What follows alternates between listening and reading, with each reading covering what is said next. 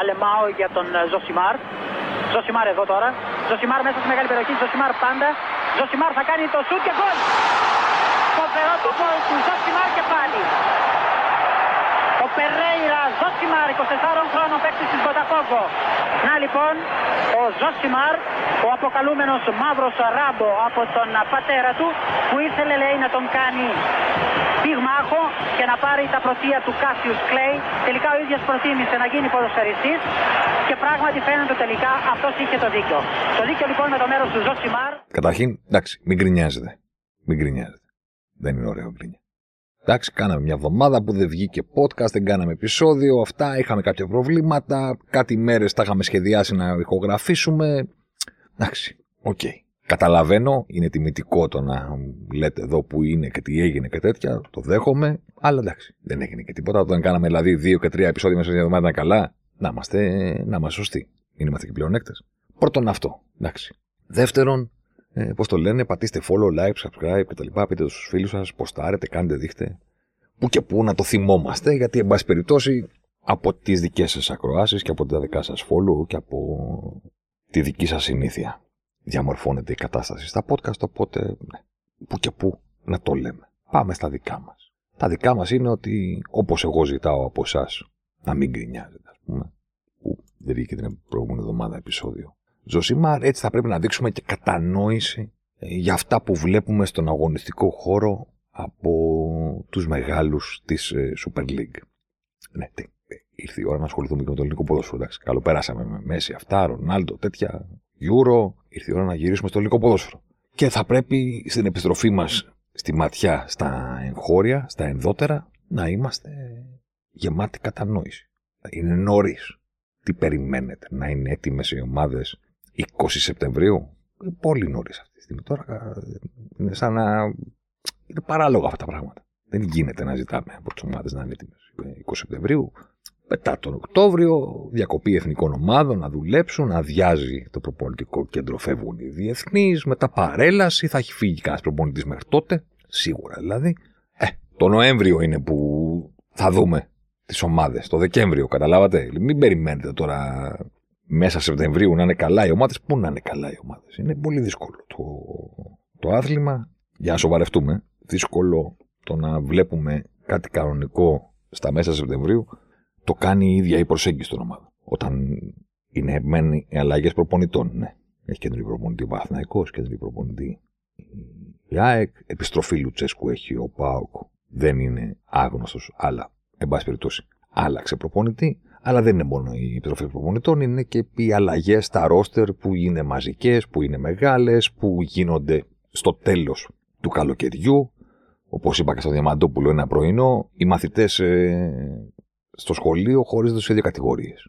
Υπάρχουν αυτοί που όταν μπαίνει απροειδοποίητο διαγώνισμα, γράφουν το όνομά τους στην κόλλα, τι μας βάζανε και γράφαμε πάνω-πάνω, ξέρω εγώ, διαγώνισμα, άλγευρα, ας πούμε, ξέρω εγώ, οτιδήποτε, ιστορία, προειδοποίητο, το όνομά σου, το τμήμα, ημερομηνία και τέτοια, με το που τα γράφανε και παίρνανε τα θέματα, σηκώνονταν όρθιοι, δίνανε λευκή κόλλα και βγαίναν έξω να παίξουν μπάσκετ ή ποδόσφαιρο. Τι να κάτσουμε τώρα να παίξουμε. Δεν έχω διαβάσει, δεν έχω ιδέα. Πάω έξω. Τι να κάθομαι να κοροϊδεύω. Υπάρχουν αυτοί. Και υπήρχε και η άλλη κατηγορία που ασπρίζανε με το που ακούγανε το προειδοποιητό, κυρνάγανε αριστερά-δεξιά και λέγανε Διαβάστε, διαβάστε, ξέρεις τίποτα, ξέρεις τίποτα. Και ρωτάγανε μπροστά, ρωτάγανε πίσω, ρωτάγανε αριστερά, ρωτάγανε δεξιά, ρωτάγανε το ταβάνι, ρωτάγανε το, την εικόνα του Ιησού πάνω από τον πίνακα και μένανε ρε φίλε σε όλη την ώρα να μην γράφουν τίποτα, δηλαδή να βλέπει ο καθηγητής ότι δεν έχει ιδέα ο άνθρωπος, δεν έχει διαβάσει, δεν γράφει, αριστάνει ότι γράφει. Και στα τελευταία πέντε λεπτά που γίνεται αυτό το ότι υπάρχει χαλαρότητα, ρε παιδί μου, από το πλευράς καθηγητή, γιατί την ίσταξε και αυτός τόση ώρα, δεν είχαν και κινητά τότε να παίξουν την ώρα που περιμένανε. Κά- κάτι κάνανε και το ψευτοδιαβάζανε, ας πούμε. Την ώρα που σηκώνονταν όλοι οι υπόλοιποι να πάνε να δώσουν την κόλλα, κάπου μπλοκάρανε και το οπτικό πεδίο του καθηγητή μπροστά από την έδρα, γύρναγε αυτός πίσω να πάρει ένα χαρτί, να γράψει. Τελευταία στιγμή, ρε παιδί μου, ότι προλάβουμε να πιάσουμε τη βάση. Ε, κάπως έτσι είναι μεταγραφές των ελληνικών ομάδων τελευταίες τρεις μέρες του καλοκαιριού. Ε, προετοιμαζόμαστε το καλοκαίρι, κάνουμε βολιδοσκοπήσεις, βολιδοσκοπούμε. Εξετάζεται, λέει, προτάθηκε και αρέσει και ξέρει και θέλει που λέγανε οι εφημερίδες στα τιμημένα 90s και στα τιμημένα Zeros που το καλοκαίρι ξεπουλάγανε και διαβάζαμε πέντε αθλητικές εφημερίδες με το μπάνιο. Ε, και στο τέλος, στην έδρα πάνω, ρε παιδί μου, κάνουν Mars. Και μετά παίρνουν τις μεταγραφάρες, τρελαίνεται ο κόσμος, τρελαίνονται οι οπαδοί των ομάδων και λένε στον προπονητή, ορίστε. Και λέει ο προπονητής, ναι, τώρα πότε να προλάβω. Δηλαδή, εκεί το καταλαβαίνω. Από την άλλη, δεν είναι και η εικόνα αυτή που είδαμε στις δύο πρώτε αγωνιστικές που έχουμε πίσω μας ήδη στην ελληνική Super League. Δηλαδή, υπάρχει η κατανόηση όσον αφορά την ενσωμάτωση νέων ποδοσφαιριστών, αλλά από την άλλη πόση κατανόηση να δείξεις. Είναι μέσα Σεπτεμβρίου. Κάτι θα πρέπει να έκαναν καλύτερα οι πέντε μεγάλοι. Όχι ότι με χαλάει επί προσωπικού, να χάνουν συνέχεια, δεν υπάρχει κανένα πρόβλημα. Δηλαδή, καμία αγωνιστική να μην κερδίζουν όλοι. Μη σου πω από τους πέντε, τρεις, ε, οι δύο τουλάχιστον να μην κερδίζουν κάθε αγωνιστική. Να έχουμε να συζητάμε, να κάνουμε, να δείχνουμε ωραία πράγματα να, να κερδίζουν κάθε αγωνιστική και να ξέρουμε από πριν ότι δεν υπάρχει κανένα ενδιαφέρον. Καθόλου δεν χαλιέμαι επί προσωπικού, αλλά εντάξει. Κοιτάς το χορτάρι και λες, έχουμε συνηθίσει ρε παιδί μου να λέμε η τάδε ομάδα έχει προβλήματα στην άμυνα. Ή έχουμε συνηθίσει να λέμε εγώ π.χ. το λέω αρκετές φορές τα τελευταία χρόνια, ειδικά με τους προπονητές με τους οποίους είχαν μπλέξει Παναθναϊκό και ΑΕΚ, να λέω ότι εντάξει, δεν νησάφει πια ρε παιδί μου με την άμυνα, προσοχή, ντέρμπι, σημάζεψε την ομάδα κτλ. Διδάξτε λίγο στην ομάδα σας να παίζει επίθεση. Σε μεγάλη ομάδα είσαστε προπονητές. Επίθεση πρέπει να ξέρει να παίζει. Ποδοσφαίρο πρωτοβουλίας. Και τώρα έχουμε δει δύο αγωνιστικές και λες, ναι, ούτε άμυνα τελικά παίζεται, ούτε επίθεση. Δηλαδή, τα μέσα Σεπτεμβρίου σας βρίσκουν σε μια κατάσταση που δεν καταλαβαίνουμε τι ακριβώς σε τι είστε καλοί αυτό το σχόλιο τώρα δεν αφορά και τους πέντε συλλήβδιν, θα τους δούμε έναν προς έναν. Αλλά η γενική αίσθηση είναι ότι και στην άμυνα υπάρχουν προβλήματα στις μεγάλες ομάδες και στην επίθεση υπάρχουν προβλήματα στις μεγάλες ομάδες και γενικά, ε, έχει ο Θεός, ρε παιδί μου, κατά τις γιορτές, εκεί με τις γαλοπούλες, με τον ένφια, με το δώρο που Χριστουγέννων, θα έχουν στρώσει. Θα μπει το νερό στα βλάκι. Ξεκινάμε από τον Ολυμπιακό. Ο Ολυμπιακός στην Πρεμιέρα έκανε, OK, μία από τις γκέλες που συμβαίνουν στη ζωή. Συμβαίνουν στον Ολυμπιακό, συμβαίνουν σε άλλες μεγάλες ομάδες στην Ελλάδα, συμβαίνουν παντού στον κόσμο. Μία ομάδα που στο κήπεδο της έχει ένα μάτσο το οποίο πρέπει να το κερδίσει. Χάνει λίγο χρόνο η αλήθεια είναι κατά τη διάρκεια του παιχνιδιού, δεν είναι από την αρχή αυτή που πρέπει να είναι. Μεγαλύτερη ένταση, μεγαλύτερη επιθετικότητα, περισσότερες ευκαιρίες στο δεύτερο ημίχρονο. Μπα, μπα, από αυτά δεν μπαίνει μπαλά μέσα. Τελειώνει το παιχνίδι και λες: OK, το μοναδικό που του έλειψε, ας πούμε, πέρα από το να έχει την ίδια επιθετικότητα και στην αρχή, πρέπει να το σημειώσουμε αυτό, αλλά overall, OK, είναι ένα μάτι το οποίο θα, θα πρέπει να το έχει πάρει 2-0, τουλάχιστον 1-0, αλλά ποδόσφαιρο είναι. Δεν μπήκε η μπάλα μέσα. Του έλειψε η αποτελεσματικότητα, του έλειψε η τελική προσπάθεια. Συμβαίνει. Πάει στη Λαμία μετά από ευρωπαϊκό παιχνίδι, πάντα. Το Πέμπτη Κυριακή τεστάρει τα αρρώστια των ομάδων, τα τρεξίματα των ποδοσφαιριστών, τη φρεσκάδα τους, τα πόδια και στο μυαλό. Πάει στη Λαμία, δεν έχει κάνει φάση. Δεν υπάρχει τίποτα. Βαρμπουενά, στημένο, Σισε, 0-1 λες, οκ, υπάρχει και αυτό. Πρώτη τελική του Ολυμπιακού είναι μια κεφαλιά του Σισέ βρίσκει δίχτυα 0-1. Ορίστε, ο Ολυμπιακός δεν έχει καμία επιθετικότητα μέχρι στιγμής, αλλά βρίσκει το πρώτο του γκολ με αυτόν τον τρόπο πάρα πολύ ωραία. Για εκείνον. Μπουχαλάκης, σουτάρι, κόντρα 2-0. Λες, α, εντάξει. OK, okay. ήταν λίγο tricky το συγκεκριμένο παιχνίδι, γιατί δεν έχουν κερδίσει την Πρεμιέρα και έχουν και παιχνίδι την Πέμπτη ενδιάμεσα, αλλά τους δίνει το σενάριο του αγώνα τη δυνατότητα και το τρίποντο να πάρουν, αλλά και να είναι και άνετοι. Δεν ίδρωσαν για να βρουν προβάδισμα, έχουν, βρεθεί, έχουν βρει και δεύτερο γκολ στο πρώτο ημίχρονο, κανένα απολύτως πρόβλημα, θα κάνουν και διαχείριση του 0-2 και διαχείριση των δυνάμεων που έχουν και διαχείριση του συνθηκών του παιχνιδιού, το να προσέξουν λίγο την άμυνα και να βρουν και ένα τρίτο γκολ σε αντιπιθέσεις. Σε κάθε περίπτωση όλα έχουν γίνει για τον Ολυμπιακό, φοβερά του τα και έτσι το σενάριο του αγώνα. Πρώτη κεφαλιά, γκολ. Πρώτο σουτ, γκολ. Φάση δεν έχουν κάνει και προηγούνται 0-2. Ε, Κανένα πρόβλημα δεν υπάρχει. Και τελειώνει το παιχνίδι και ο Ολυμπιακός είναι τυχερός που έχει πάρει τη νίκη. Τελειώνει το παιχνίδι και η Λαμία έχει κάθε δικαίωμα να αισθάνεται ότι το λιγότερο που άξιζε είναι η ισοπαλία. Θα μου πεις εντάξει, μπάλα είναι, γίνεται και αυτά. Όχι με τέτοια μεγάλη ευκολία. Αν μιλάμε για τον Ολυμπιακό σε εκτός έδρας παιχνίδι του ελληνικού πρωταθλήματος απέναντι σε μια ομάδα σαν τη Λαμία μην παρεξηγηθεί κανένας φίλος Λαμίας, δεν ξέρω αν μας ακούει και κανένας, αλλά σε κάθε περίπτωση, αν μας ακούει, ας στείλει ένα μήνυμα και να πει παρεξηγήθηκε. Δεν ήταν και το πιο σύνηθες. Δεν είναι και το πιο σύνηθες. Το κάναμε και θέμα στο Σπορ 24 το πρωί της Δευτέρας. Τελείωσε το παιχνίδι, τα expected goals ήταν 1,74 υπέρ της Λαμίας, 0,46 για τον Ολυμπιακό. Το 0,46 για τον Ολυμπιακό, OK, okay, δεν εγείρει και μεγάλα ερωτηματικά, διότι συμβαίνει στο ποδόσφαιρο, βάζει μία ομάδα δύο γκολ με φάσεις που δεν είναι μεγάλες ευκαιρίες, για κάποιους λόγους νέοι ποδοσφαιριστές, κούραση, κάποια πράγματα δεν βρίσκει άλλες ευκαιρίες, οπότε μένει χαμηλά στα expected goals, διότι έχει βρει τα γκολ τα οποία χρειάζεται για να πάρει την νίκη. Δεν είναι πρόβλημα το ότι έμεινε χαμηλά ο Ολυμπιακός. Συμβαίνει. 1,74 η Λαμία από πού και ως πού. Όταν Ο Ολυμπιακός έχει το δικαίωμα να κερδίζει 2-0 και να προσέχει όσο θέλει την αμυντική του λειτουργία. Είναι άλλο πράγμα να σου κάνει μια ομάδα ευκαιρίες επειδή κυνηγάς τον γκολ και αφήνεις χώρους. Γίνεται. Σου φεύγουν δύο φορές την κόντρα, κάνουν δύο τετατέτ και καταγράφονται ω μεγάλες ευκαιρίες. Όταν εσύ κερδίζεις και είσαι Ολυμπιακός, η ομάδα με την καλύτερη αμυντική λειτουργία στο πρωτάθλημα μακρά της δεύτερης τα τελευταία δύο χρόνια, η ομάδα που αν πει κιόλας ότι κερδίζω και παίζω άμυνα, δεν της κάνεις φάση. Έχει πάρει πόσα τέρμπι η ομάδα του Μαρτίνης.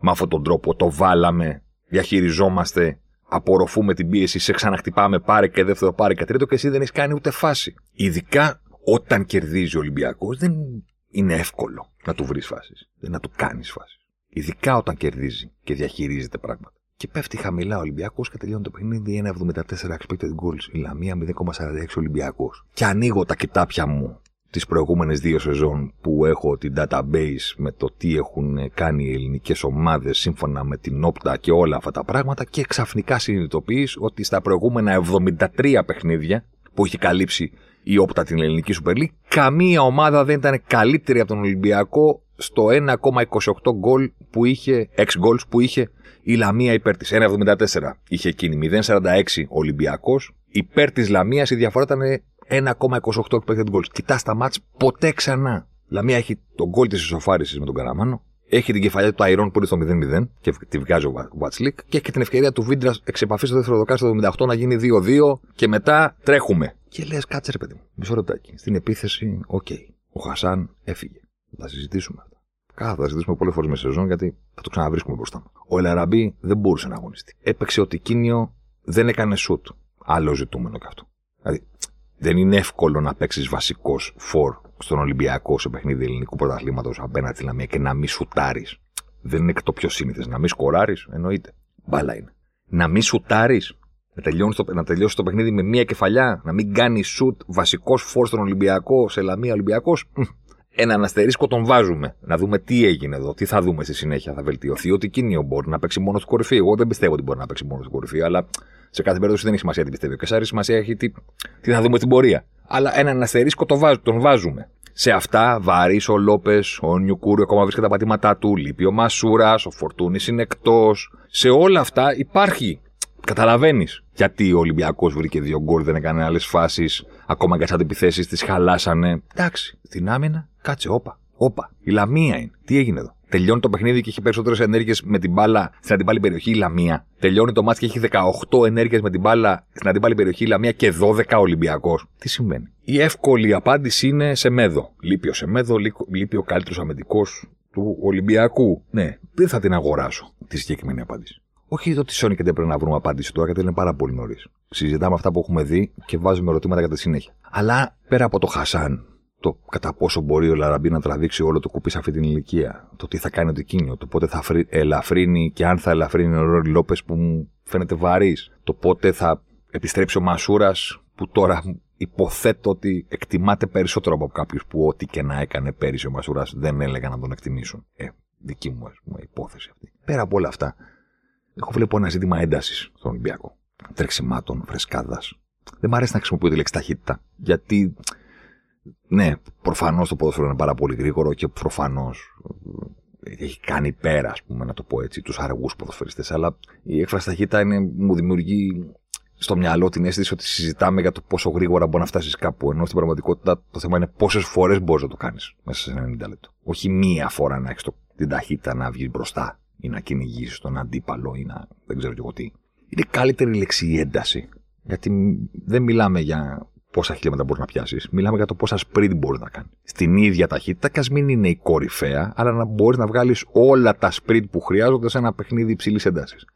Με το Μαρτίν στον πάγκο Ολυμπιακός ήταν σταθερά ομάδα, ομάδα υψηλής ένταση. Ομάδα με πολύ πρε, με καλή κάλυψη χωρών, ομάδα που πνίγει τον αντίπαλο, ομάδα με ανεβάσματα από τους μπακ, μεγάλη ένταση στο παιχνίδι του. Έχω την αίσθηση ότι πέρα από όλα τα υπόλοιπα, και καταλαβαίνω ότι και στον κόσμο και στον τύπο τους αρέσει να συζητάνε για πρόσωπα. Σε μέδο, ο Τάδε, έλειπο Καμάρα, με τον Ατρόμητο γύρισε τώρα, ο Βαλμπουενά ήταν μόνος του, ο Φόρτουνη. Ναι, ναι, ναι, ναι. Εγώ βλέπω μια ομάδα που δεν έχει την ένταση που έχω συνηθίσει να βλέπω από εκείνη τα τελευταία χρόνια. Αυτό. Το αν αυτό ήταν λίγη χαλάρωση μετά την Adverb. Ε, έχουν μπει νέοι ποδοσφαιριστές που ακόμα δεν έχουν βρει ρυθμό και όλα αυτά τα πράγματα θα το δούμε στη συνέχεια. Μπορεί σε τρεις εβδομάδες ο Ολυμπιακός να ε, είναι πιο κοντά στην εικόνα που μας έχει συνηθίσει. Εγώ δεν βλέπω ένταση. Πάνω απ' όλα. Δεν μου λείπει ο Σεμέδο από την εικόνα της Λαμίας να σφυροκοπάει τον Ολυμπιακό. Μετά όσα μπορώ έχει και να τελειώνει το παιχνίδι με τα νούμερα που σας προανέφερα. Δεν λείπει ο Σεμέδο και το βλέπω αυτό. Βλέπει η ένταση του Ολυμπιακού η οποία δεν σε άφηνε να πλησιάσεις την περιοχή. Πάμε και στον Πάοκ. Πάοκ και αυτός την πρώτη του νίκη την πέτυχε τη δεύτερη αγωνιστική. Σαν τον Ολυμπιακό. Και αυτός την πέτυχε με πολύ μεγάλη δόση τύχη. Και ο Πάοκ δεν δικαιούται να πει αυτό που είπε ο Ολυμπιακός στην Πρεμιέρα. Ότι ήμασταν άτυχοι που δεν κερδίσαμε στην Πρεμιέρα. Οπότε εντάξει, εν πάση περιπτώσει, δικαιούμαστε ας πούμε, να έχουμε και μια δόση τύχης στην πρώτη μας νίκη στο διπλό στη Λαμία. Ο Πάοκ δεν μπορεί να το πει αυτό. Διότι η Πρεμιέρα του έχει και αυτή γκέλα και μάλιστα ήττα από τον Πας στην Τούμπα, αλλά τι σχέση έχει; Το Πάοκ Πας Γιάννηνα με το Ολυμπιακός Ατρόμητος. Ο Ολυμπιακός τον έβαλε τον Ατρόμητο μες στα δίχτυα στο τελευταίο μισάωρο του αγώνα, δεν μπήκε μπάλα μέσα. Ο Πας δεν ίδρωσε στην Τούμπα σε καμία στιγμή. Δηλαδή το λιγότερο θα ήταν ένα ξεκούραστο 0-0. Έκανε ο Ζήφκοβιτς ε, το συγκεκριμένο ζεμπέτικο, ας πούμε, καποέιρα εκεί που έκανε λίγο έτσι. 0-1. OK. Okay από δικό του λάθος βρέθηκε ο Πάοκ να χάσει το ματς. Αλλά το 0-0 το έπαιρνε ο Πας Γιάννενα μέχρι εκείνο το σημείο ξεκούραστα. Χωρίς άγχος, χωρίς ιδρώτα, χωρίς καμία πίεση από τον Πάοκ, χωρίς καμία απειλή, χωρίς κανέναν ηρωισμό από πλευράς του Πας Γιάννενα ότι είχαμε τον Λοντίγκιν, ότι η άμυνά μας τα έβγαζε, τίποτα. OK, okay, προσπαθούσε ο Πάοκ, σέντρα σε σέντρα. Κάποια στιγμή έπαιξε και με δύο φόρ, κατά τη γνώμη μου αργά, διότι φαίνονταν το παιχνίδι ότι είναι μονόδρομος για τον Λουτσέσκου να βάλει και τον Άκμπο μαζί με τον Σβιντέρσκι και να πει πάμε στην περιοχή. Μπας και καταφέρουμε να τους το βάλουμε. Πάει αυτό. Πηγαίνει στην Τρίπολη, είναι μεγάλο το διπλό που πήρε γιατί είναι μια έδρα στην οποία έχει ταλαιπωρηθεί πάρα πολύ τα τελευταία χρόνια. Αλλά κοιτάς το τέλος του παιχνιδιού και λες: Ωραία.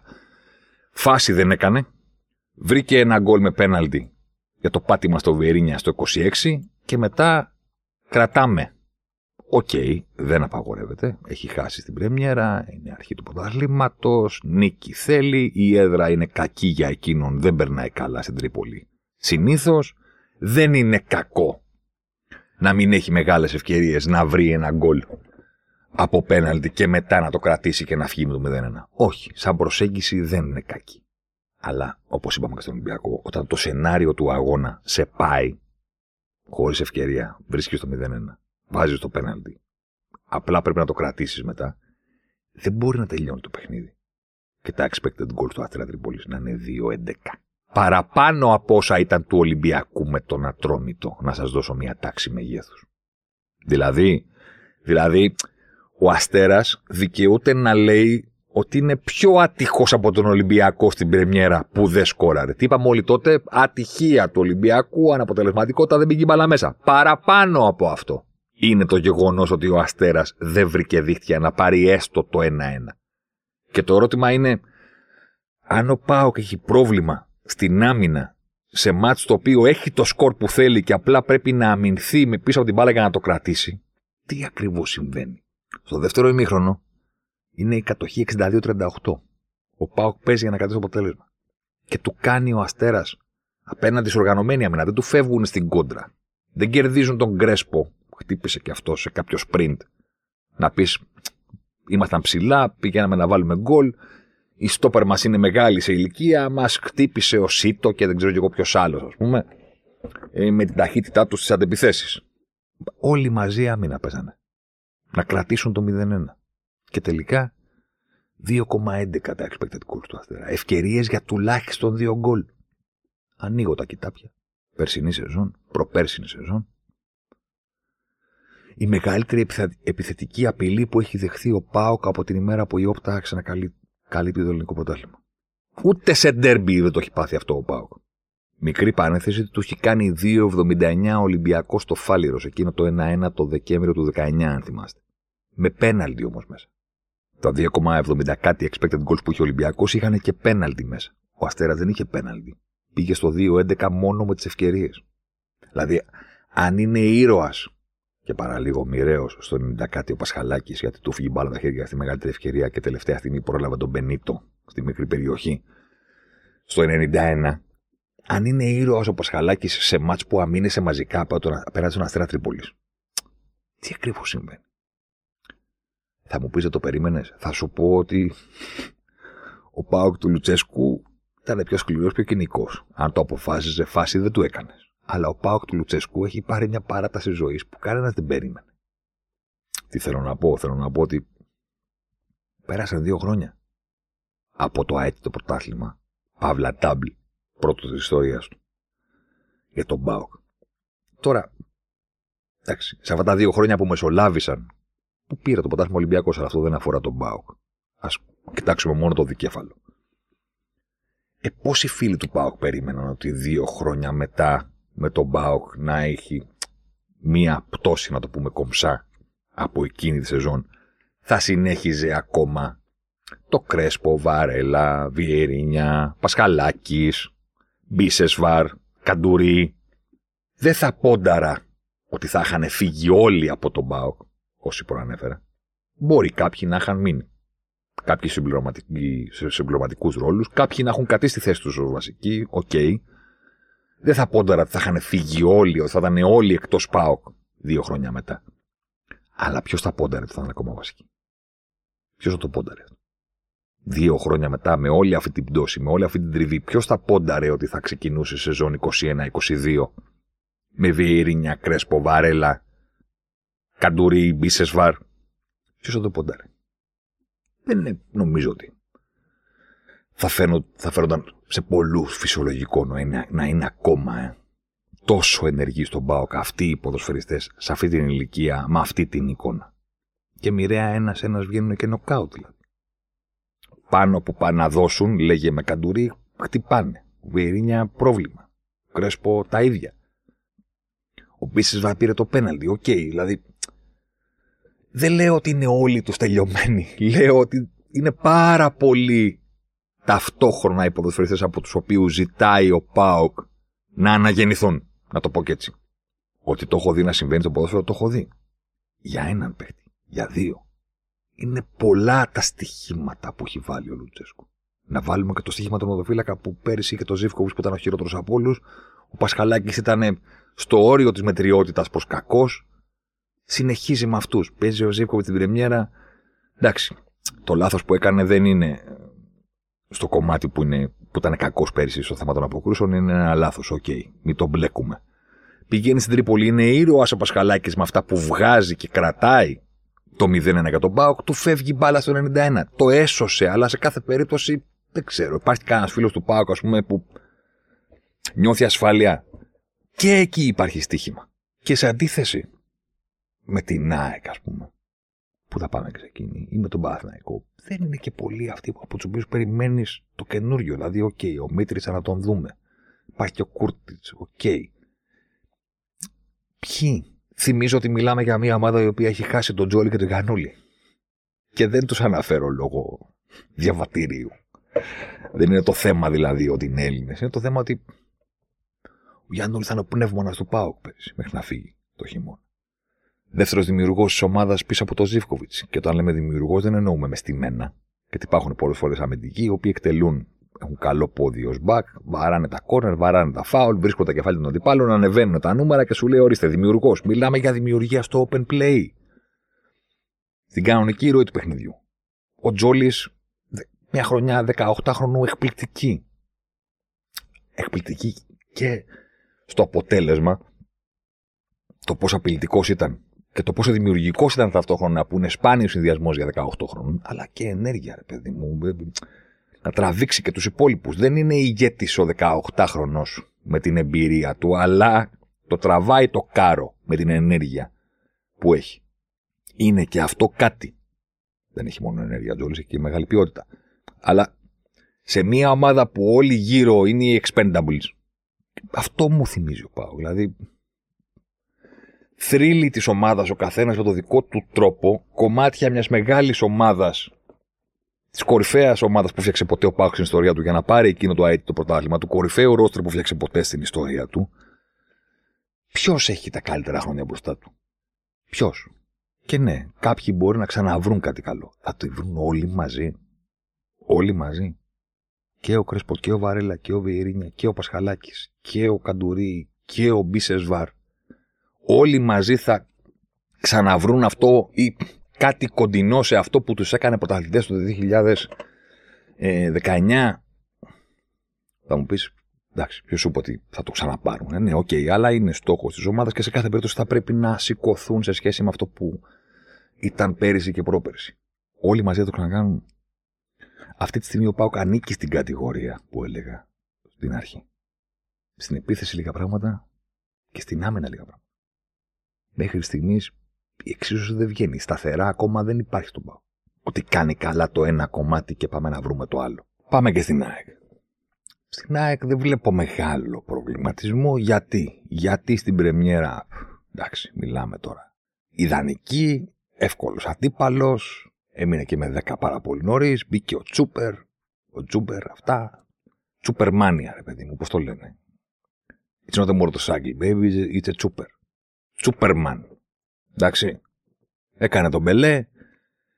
Ούτως ή άλλως υπάρχουν οι επιστροφές που τρελαίνονται οι φίλοι της ΑΕΚ. Σου λέει ήρθε ο Βράνιε πίσω. Ο Αραούχο για πρώτη φορά είναι δικός μας. Και Αμραμπάτ και Τσούπερ και Μισελνέν και Λεταλέκ. Έχουμε και το Λιβάη, έχουμε και τον Ντάνκοβιτ, υπάρχει και ο Μάνταλος. Μιλόγεβι προπονητάρα, δεν μας πιάνει κανένας. Και όταν ήρθε τελικά το 3-3 στο Ηράκλειο, η κουβέντα είναι ότι μας, μα, μας φάξανε, παιδί μου, φωτιάς εδώ, μας άφησε με 10, κόντρα σε αυτόν τον πόλεμο κάναμε το 0-2, κάναμε και το 0-3 και εντάξει, 3-3 τελικά. Δεν υπάρχει τόσος προβληματισμός στην ΑΕΚ γιατί ο... μεταγραφές έχουν ενθουσιάσει. Αυτή είναι η βασική, ο βασικός λόγος και σε ένα βαθμό είναι και λογικό λόγω του, του αυστριακού περισσότερο απ' όλα. Τσούμπερ δηλαδή, εντάξει, τρελαίνει το κόσμος, ποιοτικός, τη φέρνει από εδώ, τη φέρνει θα αριστερό, έβαλε και τον πρωτογκόλο αραούχο. Σου λέει ο φίλος της ΣΑΕΚ Κάνα πρόβλημα δεν έχουμε. Δεν ανήκουμε στην κουβέντα που υπάρχουν οι άλλοι που έχουν προβλήματα. Εμείς, ε, λόγω του διαιτητή, δεν έχουμε δύο νίκες. Και δεν είμαστε πρώτοι. Οι άλλοι έχουν προβλήματα και κάνουν γκέλε. Η ΑΕΚ δεν γκέλαρε. Παρότι βέβαια θα μπορούσε κάποιος να πει και θα πρέπει να το πει ότι εντάξει ρε παιδί μου, αλλά 0-3 και με 10 το κρατάς. Δηλαδή δεν μπορεί να μεταφέρει την μπάλα στην περιοχή και να είναι φάση. Επίσης με τον Ιωνικό, ξέρω εγώ, πολλές φάσεις δεν έκανε ο Ιωνικός για νεοφώτιστο που έπαιζε με 10 στο ΑΚΑ και έβγαινε φάτσα εκεί. Δηλαδή. Την άκρη, βέβαια, εγώ θα δείξω κατανόηση πέρα την πλάκα τώρα. Γιατί ανήκει στην κατηγορία των ομάδων που είναι πολλά τα νέα πρόσωπα για να ενσωματωθούν από ένα προπονητή που και αυτός είναι καινούριος. Είναι πολλοί αυτοί που πρέπει να μπουν. Είχε πολλές αλλαγές από το πρώτο με δεύτερο παιχνίδι. Τάνκοβιτς, Γκαρσία, Μάνταλος, Τσούπερ, Λεταλέκ, Σιμάνσκι, Γαλανόπουλος. Γυρίζει πολύ το πράγμα. Οπότε η δική μου αίσθηση είναι ότι θα πρέπει να, πρέπει να περιμένουμε περισσότερο για την Λίγο ακόμα. Εκεί, λόγω και αυτό που είπαμε στην, ε, στην εισαγωγή, του μαθητή που τρέχει τα τελευταία πέντε λεπτά ε, να αντιγράψει μπας και πιάσει τη βάση. Επειδή η έκανε πολλά στο φινάλε των μεταγραφών και είχε ήδη κάνει και αρκετά νωρίτερα, θέλω να είμαι δίκαιος.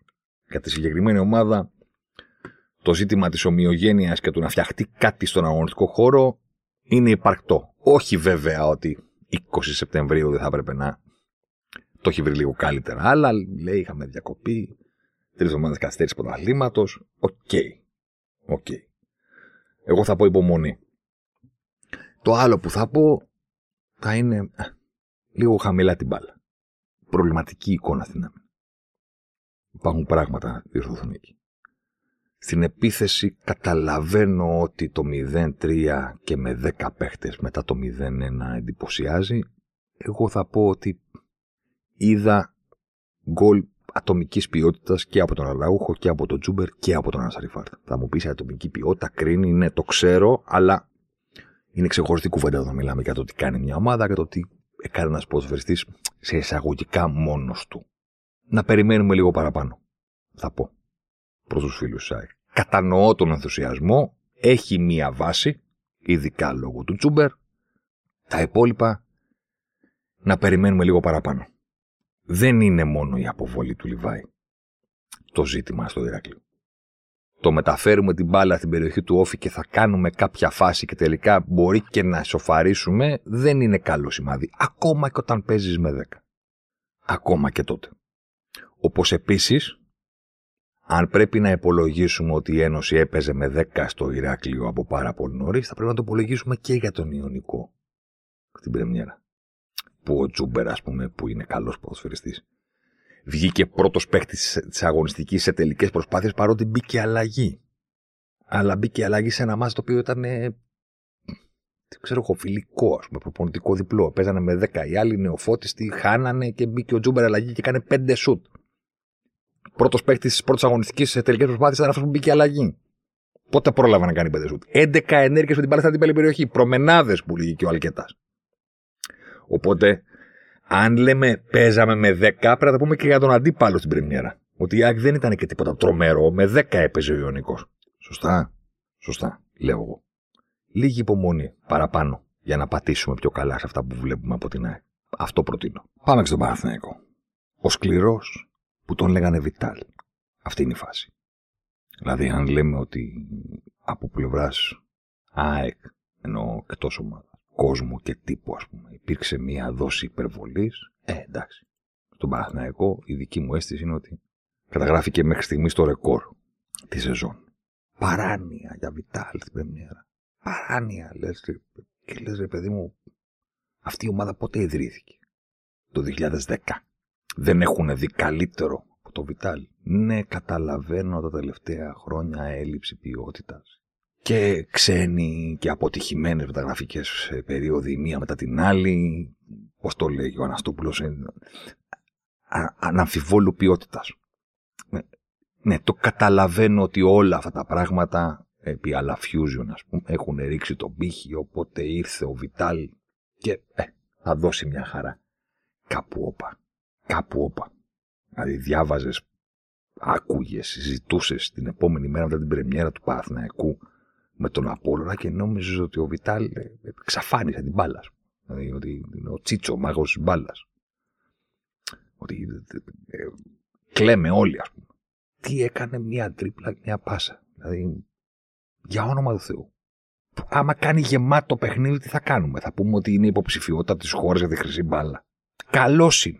Καλώ φαίνεται. Δεν διαφωνώ. Δεν ήρθα στο μικρόφωνο να σας πω ότι είναι άσχετος. Καμία σχέση. Καλώς φαίνεται. Α τον δούμε.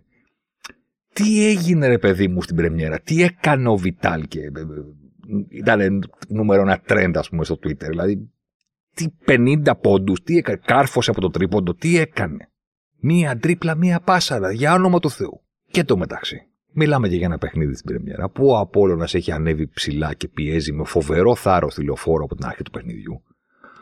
Ο Παναθηναϊκός δεν μπορεί να περάσει τη σέντρα γιατί αυτό που κάνει ο Απόλλωνας το κάνει καλά και του βγαίνει και έχει και κάτι ψηλοφάσεις και ψηλοστιγμές για να κάνει εκείνος το πρώτο γκολ. Αλλά δεν είναι αυτό το θέμα μας.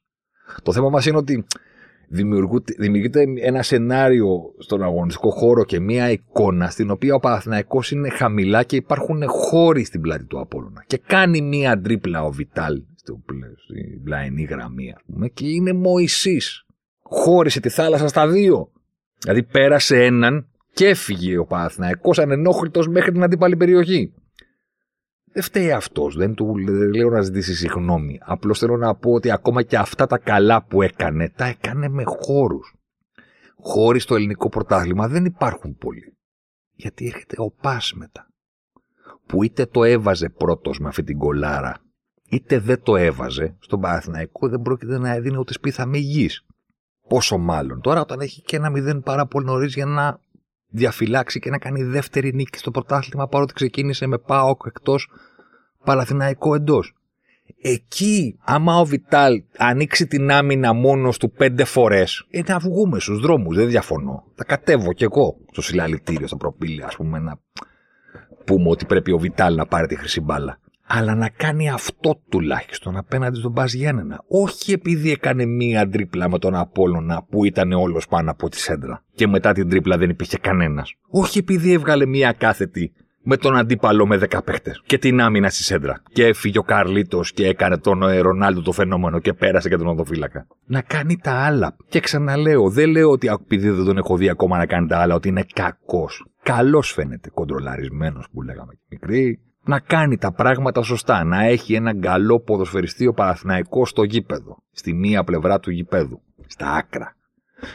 Καλός φαίνεται.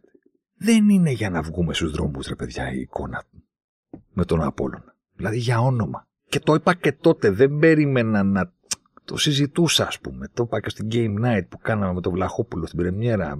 Μίλαγα με τον Τζάρι, του λέω εντάξει, ρε παιδί μου, OK, okay, καλός φαίνεται, αλλά υπήρχαν χώροι. Κάτσε να δούμε τι θα κάνει όταν δεν υπάρχουν χώροι. Πάει ο Παναθηναϊκός στα Γιάννενα, το τρώει. 90 λεπτά έχει μπροστά του περίπου, ας πούμε, για να βάλει ένα γκολ να πάρει έστω την ισοπαλία. Πού να το βάλει. Ούτε φάση. Ούτε αχ. 0 από 0-0. Μπήκε ο Χατζηγιοβάνης και έκανε κάτι σέντρες από το γραμμή του πλαγίου out. Δηλαδή πιο έξω είσαι εκτός γηπέδου. Και δεν το λέω εννοώντας ότι φταίει ο Χατζηγιοβάνης. Λέω ότι δεν είδα μια ομάδα η οποία είχε κάποιο πλάνο να βγάλει τον περσινό της κορυφαίο δημιουργού κάπου πιο κοντά στην περιοχή, να κοιτάξει την περιοχή και να προσπαθήσει να φτιάξει κάτι για να βάλει ο Παναθηναϊκός γκολ ή έστω να κάνει μια μεγάλη ευκαιρία. Είδα ότι ναι, να βάλουμε το Χατζηγιοβάνι να κάνει σέντρες. Από πού; Από τη γραμμή του πλαγίου out. Να ταξιδεύει μπάλα στον αέρα μισή ώρα. Δεν, δεν είναι και το πιο πιθανό να βάλεις γκολ έτσι. Άμα τον βγάλεις κοντά στη μεγάλη περιοχή, το Χατζηγιοβάνι σου ή τον Βιτάλη, δεν ξέρω εγώ ποιον, ε, κάπως καλύτερα. Και η σέντρα του έχει μεγαλύτερες πιθανότητες να γίνει γκολ και να βγάλει μια κάθετη να γίνει ένα γύρισμα εντός μεγάλης περιοχής. Το σηκωματάκι του έχει άλλες επιλογές. Άμα τον βγάλει στη γωνία της μεγάλης περιοχής ή κάπου εκεί, εν πάση δίπλα στη γραμμή του πλαγίου out, α, όση πιθανότητα έχει να γίνει σε γκολ, έχει και το πλάγιο out κατευθείαν. Σημειοφορήτη, πώς το λένε, Rory the Lap. Αλλά παλαιά. Εντάξει. Ξαναλέω, τον ενθουσιασμό, παύλα υπερβολή από πλευράς Άξε κάθε να τον κατανοώ στον Παναθναϊκό. Τέτοια παράνοια, ας πούμε, για την Πρεμιέρα και για το Βιτάλ συγκεκριμένα, δεν ξέρω πόσο χαμηλά επισοπήχε τα τελευταία χρόνια τι, τι έχει συμβεί σε αυτή την ομάδα. Ξέρω τι έχει συμβεί. Δεν είναι ότι ψάχνω απαντήσεις, αλλά τόσο πολύ πια ρε παιδί μου που ένας ποδοσφαιριστής που κάνει δύο καλά πράγματα στην πρεμιέρα του θεωρείται κάτι το τρομερό. Εντάξει, να μου πεις ο, ο τύπος πάντα υπερβάλλει. Ναι, το καταλαβαίνω, αλλά ρε παιδί μου να υπάρχει και κάτι. Δεν υπήρχε ακόμα κάτι από πλευράς Βιτάλ, συγγνώμη. Αυτή είναι η απόψη μου. Ένα γεμάτο 90 λεπτό έστω να πεις τον είδα ρε παιδί μου, τον χόρτασα. Είδα αυτό, είδα εκείνο, πήρε από εδώ, πήγε από εκεί, έκανε το άλλο γέμισα από εικόνες ποδοσφαιρικές και έχω πράγματα να πω για αυτόν τον ποδοσφαιριστή. Ναι, το καταλαβαίνω. Ούτε αυτό δεν είδαμε. Πήγε ο για να ούτε φάση. Τίποτα. Ξανά στα ίδια. Με λίγα λόγια. Καλύτερα θα πω εγώ. Όχι καλύτερα, γιατί βαθμοί μετράνε, αλλά θέλω να πω ότι ε, όσο πιο νωρίς συνειδητοποιήσεις συνολικά ότι εντάξει, δεν, είναι, δεν έχεις λόγους για τόσο μεγάλη χαρά από το. ακόμα, τόσο καλύτερα. Λέω. Έτσι, αυτή είναι η δική μου άση. Τώρα, Άρης Παναθηναϊκός. Για να πάμε και στον Άρη. Ο Άρης, από όλους αυτούς, είναι η μοναδική ομάδα που δεν έχει νίκη. Από τους πέντε. 0-0 με τον Όφη στην Πρεμιέρα, ψιλοξεκούραστο. Πήγε στη, στον Ιωνικό για να πάρει την πρώτη του νίκη. Ένα 0 έχασε. Ήρθε λέει ο Αμπουμπακάρ να σώσει το πρόβλημα στην επίθεση. Δύο παιχνίδια δεν έχω κανένα πρόβλημα από κάποιον που δεν έχει σκοράρει. Το γκολ δεν είναι απλό. Αλλά όπως έχετε διαπιστώσει αρκετές από τις αρκετές συζητήσεις μας, δεν τους μετράμε τους παίχτες με τα γκολ, τους μετράμε με την απειλή, με τα σουτ. Τα γκολ θα έρθουν. Δύο παιχνίδια από μπακάρ, δύο σουτ. Με ένα σουτ το παιχνίδι, το πρόβλημα του Άρη δεν το λύνεις. Με τρία σουτ το παιχνίδι, τέσσερα, λέω, να πάω πιο ψηλά, ακόμα και να μην είχε βάλει γκολ ο Αμπουμπάκαρ, θα λέγαμε ότι έχει στα δύο πρώτα παιχνίδια δείξει ότι μπορεί να αλλάξει την εικόνα σε σχέση με πέρυσι. Να δώσει απειλή δηλαδή από τη θέση του φόρ. Όσο σουτάρεις, ε, κάποια στιγμή θα μπουν και τα γκολ. Με ένα σουτ το παιχνίδι, τι, πώς. Την άλλη, στον Άρη συμβαίνει και κάτι άλλο. Όχι και τόσο παράξενο δηλαδή. Συμβαίνει απλά ότι κάνει τα ίδια πάνω κάτω παιχνίδια που έκανε πέρυσι, απλά δεν τα κερδίζει. Να σας το πω πολύ χοντροκομμένα, και πολύ έτσι χήμα. Αλλά το ότι το λέω χοντρογωμένα δεν σημαίνει ότι δεν, δεν ισχύει κιόλας. Θα το δούμε δηλαδή έτσι σύντομα για να κλείσουμε και το podcast με την αναφορά στον Άρη. Πήγε στην, ε, να παίξει με τον Ιωνικό 0-23 expected goals ο Ιωνικός που να βρει παραπάνω με μια γκολάρα του Αοσμάν ας πούμε το πήρε το μάτσα από μακριά. Στην περιοχή έχει μία τελική ο Ιωνικός 0-23 0-56 ο Άρης. Δηλαδή μιλάμε τώρα εντάξει άστο. Βλέπεις όλο το παιχνίδι ευκαιρία δεν υπάρχει. 0-23 expected goals μια ομάδα 0-56 άλλη 1-0 άδικο θα μπορούσε να είναι και 0-0 ε Πόσα τέτοια πήρε πέρυσι ο Άρης; Ειδικά στον πρώτο γύρο. Τι είπαμε, Ιωνικός 0-23, Άρης 0-56. Κοντά οι δύο ομάδες, οριακό προβάδισμα για τον Άρη, αλλά εντάξει, όχι τίποτα τρομερό. Και όχι μόνο δεν πήρε το 0-0, όχι μόνο δεν κέρδισε, έχασε κιόλας. Πάμε πέρυσι. Βόλος. Εκτός έδρας. 0-41 expected goals ο Άρης, 0-22 ο Βόλος. Σας θυμίζει κάτι. Πήρε ένα πέναλτι ο Άρης, 1-0. Παραθυναϊκός Μεγάλο διπλό στο ΆΚΑ. 0,86 ο Άρης, 1,95 ο Παραθυναϊκός. Το μάτς είναι για 2-1 υπέρ του Παναθηναϊκού. 1-0 ο Άρης. Απόλλωνς Σμύρνη στο Βικελίδης. 0,59-0,20. Ίδια ακριβώς με τον Ιωνικό. Ίδια. 0,59-0,20. 1-0. Αστέρας Τρίπολης. 0,89 expected goals ο Άρης, 0,45 ο Αστέρας. 0,40 η, η υπεροχή του Άρη. Αυτό γκολ ο Αστέρας Τρίπολης 1-0. Πάοκ. Ντέρμπι.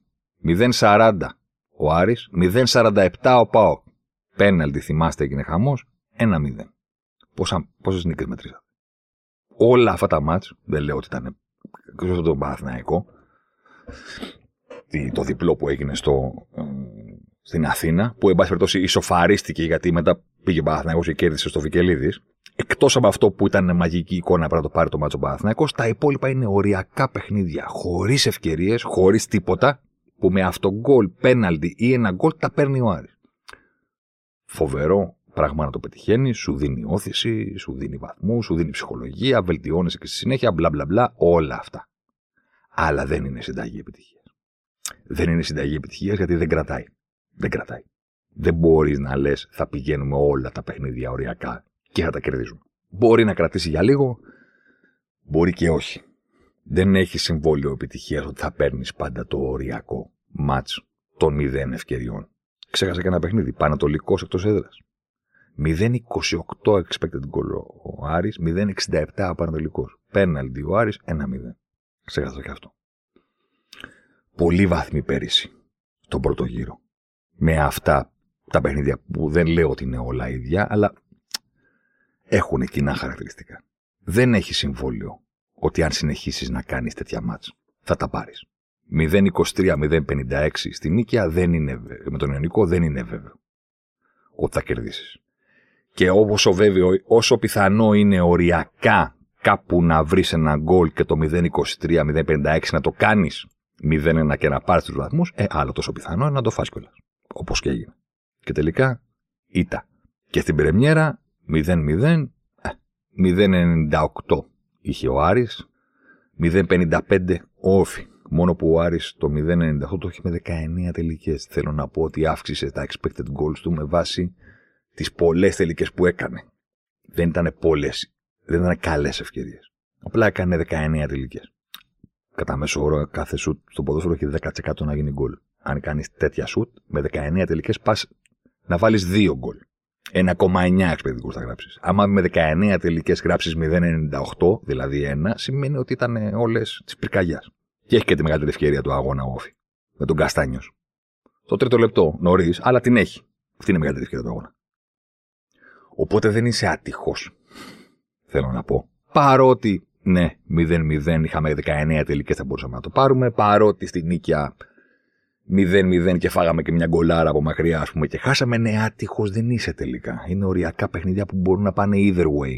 Στο either way, τι θα τα βάλεις με το κορώνα γράμματα; Ήρθε. Και διαβάζω και ακούω διάφορα για το Μάτζιο και θα πω το εξής. Τα ίδια έκανε και πέρσι. κοινικός, άμυνα, έλεγχος των αγώνων, να μην συμβεί τίποτα στο μάτς. Αυτό θέλουμε. Γενικά δεν είμαστε η ομάδα που θέλουμε να συμβαίνουν πράγματα, δεν είμαστε του πάνω κάτω. Να μην συμβαίνουν πράγματα, λίγο Μπερτόλιο, λίγο Μπουρνογκάμα, να το βάλουμε, να το κρατήσουμε. Αυτά έκανε και πέρυσι. Αυτά κάνει και φέτος. Δύο ωριακά παιχνίδια. Εμένα δεν είναι αρκετά για να κρίνουν πράγματα, αλλά είναι δύο ωριακά παιχνίδια που αν θέλετε Sony και δεν να πάρετε μια εξήγηση για το τι συμβαίνει και ο Άρη δεν έχει νίκη, τίποτα δεν συμβαίνει. Δύο ωριακά παιχνίδια δεν τα πήρε. Πέρυσι τα έπαιρνε. Αυτή είναι η κούβα. Το πιο ανησυχητικό δεν είναι τα αποτέλεσματα. Για τα αποτέλεσματα θα σας είπα. Είναι ωριακά. Είναι λίγο στην τύχη. Το πιο ανησυχητικό είναι ότι ο Αμπουμπακάρ έχει ένα σούτζα κατά μάτσο. Φταίει εκείνος. Φταίει ότι ο Άρης είναι μια ομάδα που δεν παράγει πολύ ούτως ή άλλως και πέρυσι βασίστηκε στη ρέντα των υπολείπων που βάλανε 8 στις 9 μεγάλες ευκαιρίες στον πρώτο γύρο. Θα το δούμε στη συνέχεια. Δεν θα βγάλουμε συμπέρασμα από τα δύο παιχνίδια για το τι ακριβώς συμβαίνει. Αλλά αν ψάχνουν κάποιοι να δούνε τι έγινε και δεν κάνει και ο Μάζιος κτλ. Παιδιά τα ίδια κάνει πέρυσι. ίδια ομάδα. ίδια προσέγγιση, ίδια λογική. ίδια εικόνα αγώνων, απλά πέρυσι τα πήρε. Μάμε πέναλτι, μάμε αυτό γκολ, μάμε μια μεγάλη ευκαιρία που έγινε γκολ. Κατευθείαν τα πήρε. Δεν είναι, υπάρχει κανένα συμβόλαιο, θα πάρετε και φέτο. Και τώρα υποδέχεται τον Παναθηναϊκό. Καλό θα πω εγώ. Λίγο συσπήρωση, λίγο διαφορετικές συνθήκες παιχνιδιού. Να δούμε. Χι καρφωμένος σε σέντρα το βλέπω, από εδώ μέχρι απέναντι, αλλά εντάξει. Μπάλα είναι. Δεν ξέρεις. Στο φινάλε να σας κάνω και μια σούμα έτσι να έχετε να εμπορεύεστε. Παίξανε τη δεύτερη αγωνιστική, οι πέντε μεγάλοι, και καταγράφει και ρεκόρ από το καλοκαίρι του 2019 που καλύπτει όπτα. Ποτέ Ολυμπιακός, Παναθυναϊκό, ΠΑΟΚ, ΑΕΚ και Άρης σε μία αγωνιστική δεν ήταν τόσο τραγική στην επίθεση. Παναθυναϊκό 0,54 expected goals στα Γιάννενα. Άρης 0,54 ακριβώς το ίδιο με τον Ιωνικό. Ολυμπιακός 0,46 στη Λαμία. ΠΑΟΚ. 0-40 αν αφαιρέσουμε το πέναλτι του Βιερίνια και μιλάμε για τις ευκαιρίες που έφτιαξαν στην Τρίπολη. Και ΑΕΚ, η επιθετική ομάδα της αγωνιστικής, 0-85 το Ηράκλειο. Το όλων που λέγανε παλιά. Και οι πέντε μαζί 2,81 expected goals. Και οι πέντε ομάδες μαζί. Η χαμηλότερη συγκομιδή τους συνολική σε μία αγωνιστική από το καλοκαίρι του 19 μέχρι και σήμερα μέσα Σεπτεμβρίου και οι πέντε μαζί, όχι σε ντέρμπι, γιατί θα μπορούν, υπάρχουν αγωνιστικές που παίζουν ντέρμπι μεταξύ τους, οπότε θα ντέρμπι είναι οι φάσεις λιγότερες, οπότε κατεβαίνει μέσος όρος. Τίποτα. Πας ο ένας αντίπαλος, Αστέρα Τρίπολης, Ιωνικός, Λαμία, Όφη. Αυτή είναι η αντίπαλη. 2,81 expected goals και οι πέντε ομάδες μαζί. Σουτ στην αιστεία, 2. Κατά μέσο όρο το παιχνίδι. 2. 4 η ΑΕΚ, 2 ο Ολυμπιακός, 1 ο Άρης, 1 ο Παναθηναϊκός, 2 ο ΠΑΟΚ. 2 σουτ στην αιστρία, μέσω όρο. Αν δηλαδή κάτσε και βλέπεις μία από τις πέντε μεγάλες ομάδες του πρωταθλήματος δεύτερη αγωνιστική και βλέπεις δύο σουτ στο τέρμα. Τελικές 9,8 ήταν ο μέσος όρος τους αυτή την αγωνιστική. Δεν, το, δεν την πιάσανε. Τα 10 δεν τα πιάσανε. Γεμάτα. 9,8 τελικές έκαναν. Αυτά ήταν από τους πέντε μεγάλους. Αλλά εντάξει, είναι νωρίς ακόμα.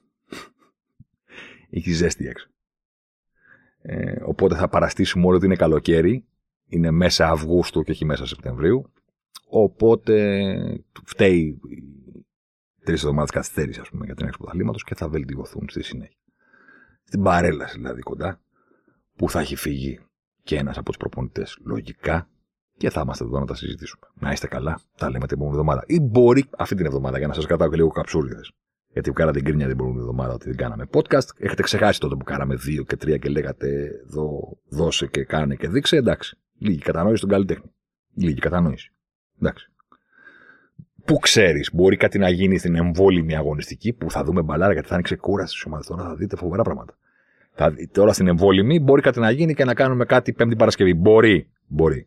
Αλλιώς ραντεβού την επόμενη εβδομάδα. Εσείς να είστε συντονισμένοι.